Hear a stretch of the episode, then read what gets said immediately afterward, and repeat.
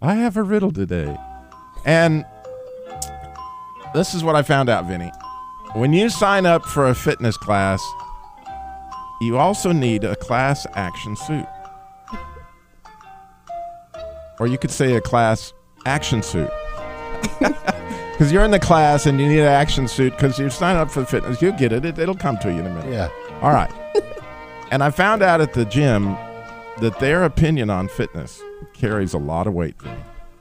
That their opinion on you, you see what I'm saying? I got you.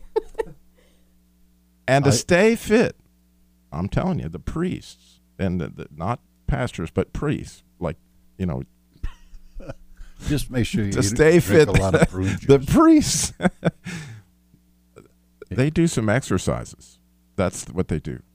I don't know if you knew that. No, I didn't. But along those lines, along those lines, have you ever wondered that if you don't pay your exorcist, will you get repossessed?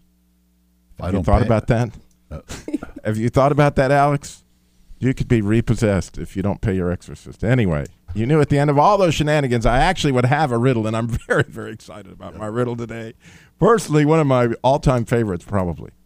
Of course, I say that every week, but here you go. Which evil spirit, which evil spirit did Jesus exorcise from a man that resulted in a pulled hamstring?